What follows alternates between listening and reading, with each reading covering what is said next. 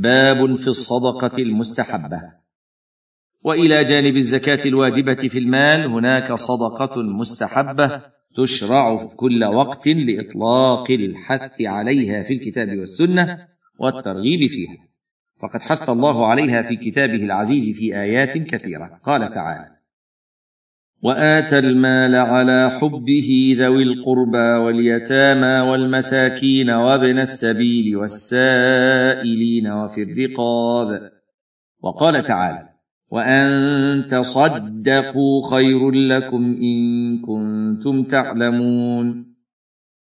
وقال تعالى من ذا الذي يقرض الله قرضا حسنا فيضاعفه له أضعافا كثيرة. وقال النبي صلى الله عليه وسلم إن الصدقة لتطفئ غضب الرب وتدفع ميتة السوء. رواه الترمذي وحسنه. حاشيه رواه الترمذي برقم أربعة وستين وستمائة. وقال حسن غريب وابن حبان برقم تسعة بعد ثلاثمائة وثلاثة الآلاف. والضياء برقم سبعة وأربعين وثمانمائة وألف وثمانية وأربعين وثمانمائة وألف. والبيهقي برقم واحد وخمسين وثلاثمائة بعد ثلاثة الآلاف انتهى. وفي الصحيحين سبعة يظلهم الله في ظله يوم لا ظل إلا ظله. وذكر منهم ورجلا تصدق بصدقة فأخفاها حتى لا تعلم شماله ما تنفق يمينه. حاشية رواه البخاري برقم ستين وستمائة ومسلم برقم واحد وثلاثين بعد الألف. انتهى. والأحاديث في هذا كثيرة.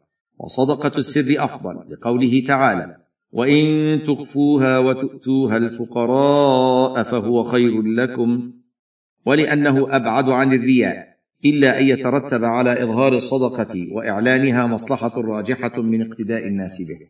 وينبغي أن تكون طيبة بها نفسه غير ممتن بها على المحتاج. قال تعالى يا أيها الذين آمنوا لا تبطلوا صدقاتكم بالمن والأذى. والصدقة في حال الصحة أفضل. قال صلى الله عليه وسلم لما سئل أي الصدقه أفضل؟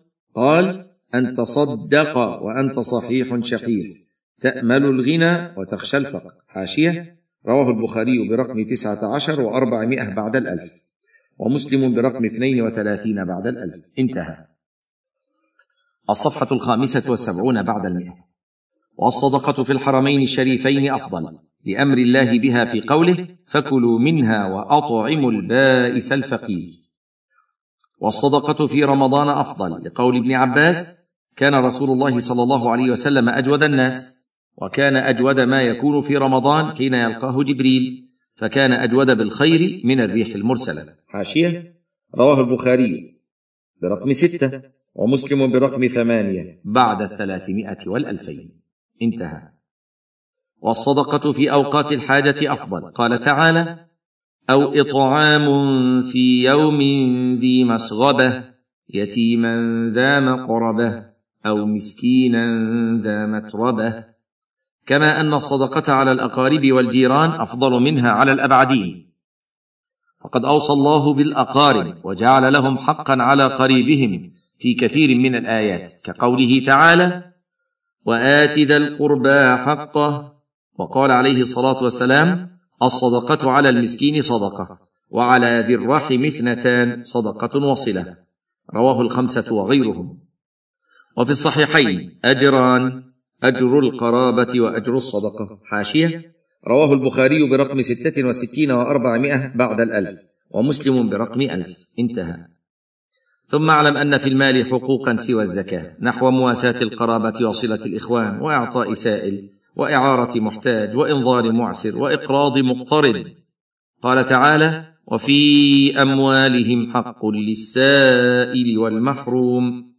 ويجب إطعام الجائع وقري الضيف وكسوة العار وسقي الظمآن. بل ذهب الإمام مالك رحمه الله إلى أنه يجب على المسلمين فداء أسراهم وإن استغرق ذلك أموالهم. كما أنه يشرع لمن حصل على مال وبحضرته أناس من الفقراء والمساكين أن يتصدق عليهم منه. قال تعالى وآتوا حقه يوم حصاده وقال تعالى وإذا حضر القسمة أولو القربى واليتامى والمساكين فارزقوهم فارزقوهم منه وقولوا لهم قولا معروفا. وهذه من محاسن دين الإسلام لأنه دين المواساة والرحمة ودين التعاون والتآخي في الله فما أجمله من دين وما أحكمه من تشريع. نسأل الله تعالى أن يرزقنا البصيرة في دينه والتمسك بشريعته إنه سميع مجيب.